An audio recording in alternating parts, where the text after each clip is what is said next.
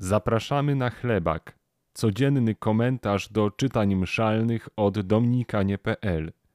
Dzisiaj usłyszysz Wojciecha Sznyka i Łukasza Miśko z Dominikańskiego Ośrodka Liturgicznego. Z Księgi Rodzaju. Izrael miłował Józefa bardziej niż wszystkich innych swych synów, jako urodzonego w podeszłych jego latach. Sprawił mu też długą szatę z rękawami. Bracia Józefa, widząc, że ojciec kocha go bardziej niż ich wszystkich, tak go znienawidzili, że nie mogli zdobyć się na to, aby przyjaźnie z nim porozmawiać. Kiedy bracia Józefa poszli paść trzody do Sychem, Izrael rzekł do niego: Czyż twoi bracia nie pasą trzody w Sychem? Chcecie posłać do nich. Józef udał się więc za swymi braćmi i znalazł ich w Dotain.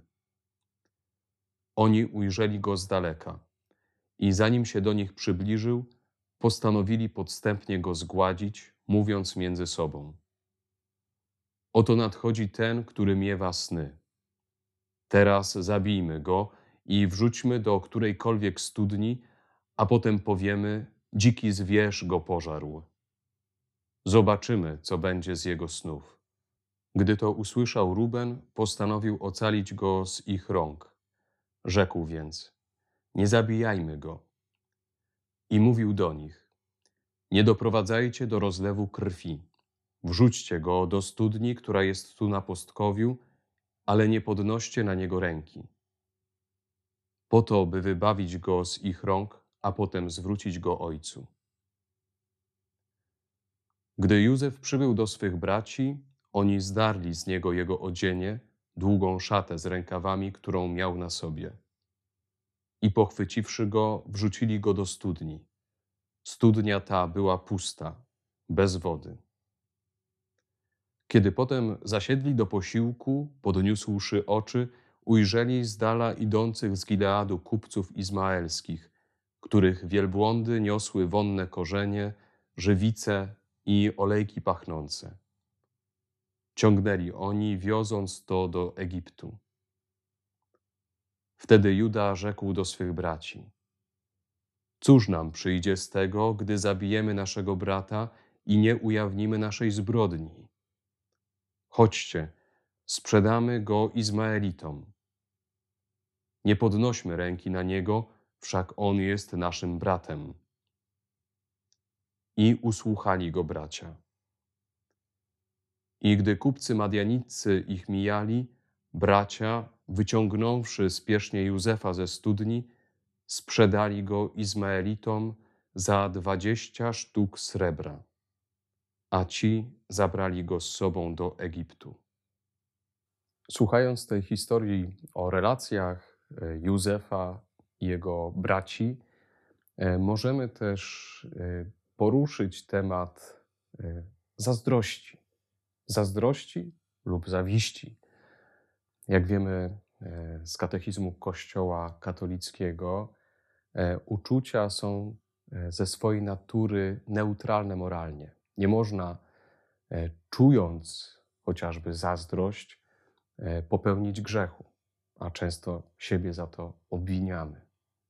Ważne jest właśnie, żeby ta zazdrość nie przeszła w złe działanie, żeby nie przeszła w taką zawiść, która dąży do zniszczenia drugiego człowieka albo odebrania mu jego e, wartości, godności, dobra, które posiada. E, mądrze przeżyta zazdrość może prowadzić do naszego rozwoju, może prowadzić też do rozwoju relacji z innym człowiekiem.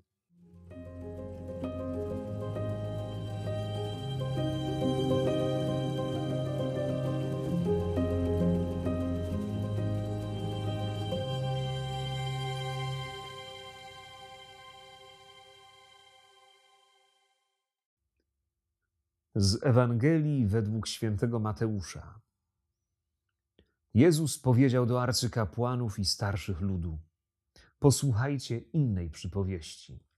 Był pewien gospodarz, który założył winnicę. Otoczył ją murem, wykopał w niej tłocznie, zbudował wieżę, w końcu oddał ją w dzierżawę rolnikom i wyjechał.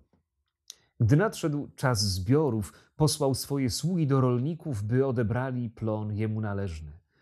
Ale rolnicy chwycili jego sługi i jednego obili, drugiego zabili, trzeciego zaś ukamienowali. Wtedy posłał inne sługi, więcej niż za pierwszym razem, lecz i z nimi tak samo postąpili. W końcu posłał do nich swego syna, tak sobie myśląc: Uszanują mojego syna. Lecz rolnicy, zobaczywszy syna, mówili do siebie: To jest dziedzic, chodźcie, zabijmy go, a posiądziemy jego dziedzictwo. Chwyciwszy go, wyrzucili z winnicy i zabili. Kiedy więc przybędzie właściciel winnicy, co uczyni z owymi rolnikami? Rzekli mu: Nędzników marnie wytraci, a winnicę odda w dzierżawę innym rolnikom, takim, którzy mu będą oddawali plon we właściwej porze. Jezus im rzekł: Czy nigdy nie czytaliście w piśmie, ten właśnie kamień, który odrzucili budujący, stał się głowicą węgła? Pan to sprawił i jest cudem w naszych oczach. Dlatego powiadam wam, Królestwo Boże będzie wam zabrane, a dane narodowi, który wyda jego owoce. Arcykapłani i faryzeusze, słuchając jego przypowieści, poznali, że o nich mówi. To też starali się go pochwycić, lecz bali się tłumów, ponieważ miały go za proroka.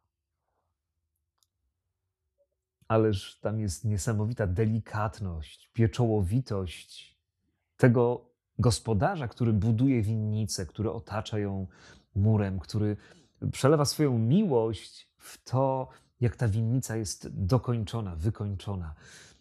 To jest delikatność i pieczołowitość Boga w tworzeniu każdego i każdej z nas. Żebyśmy byli takim miejscem zdolnym do bezpiecznego rozwoju, otoczonym murem, miejscem, gdzie możemy przynosić owoc.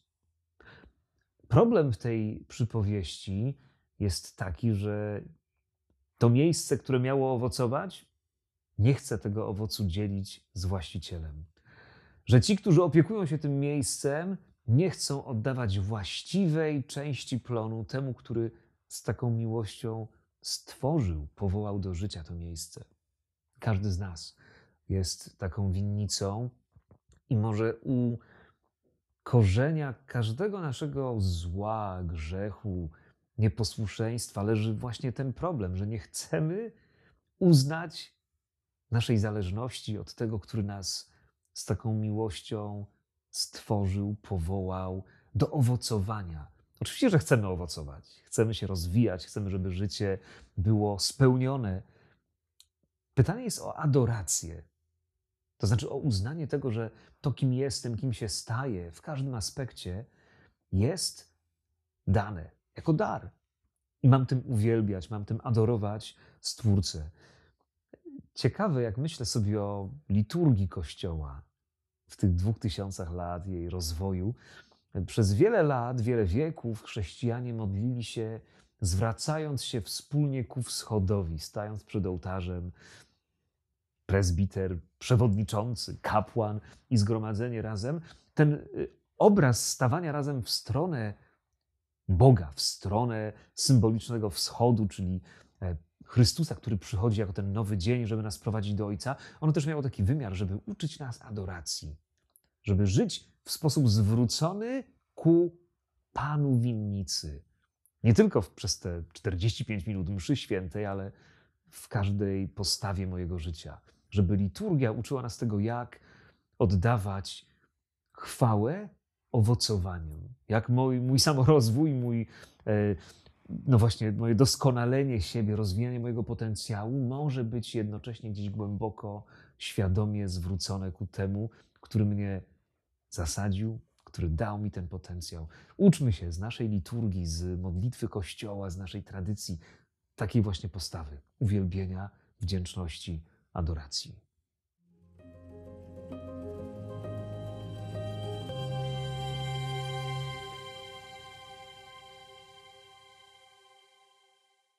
Ta seria nie mogłaby powstać bez wsparcia naszych patronów. Dziękujemy.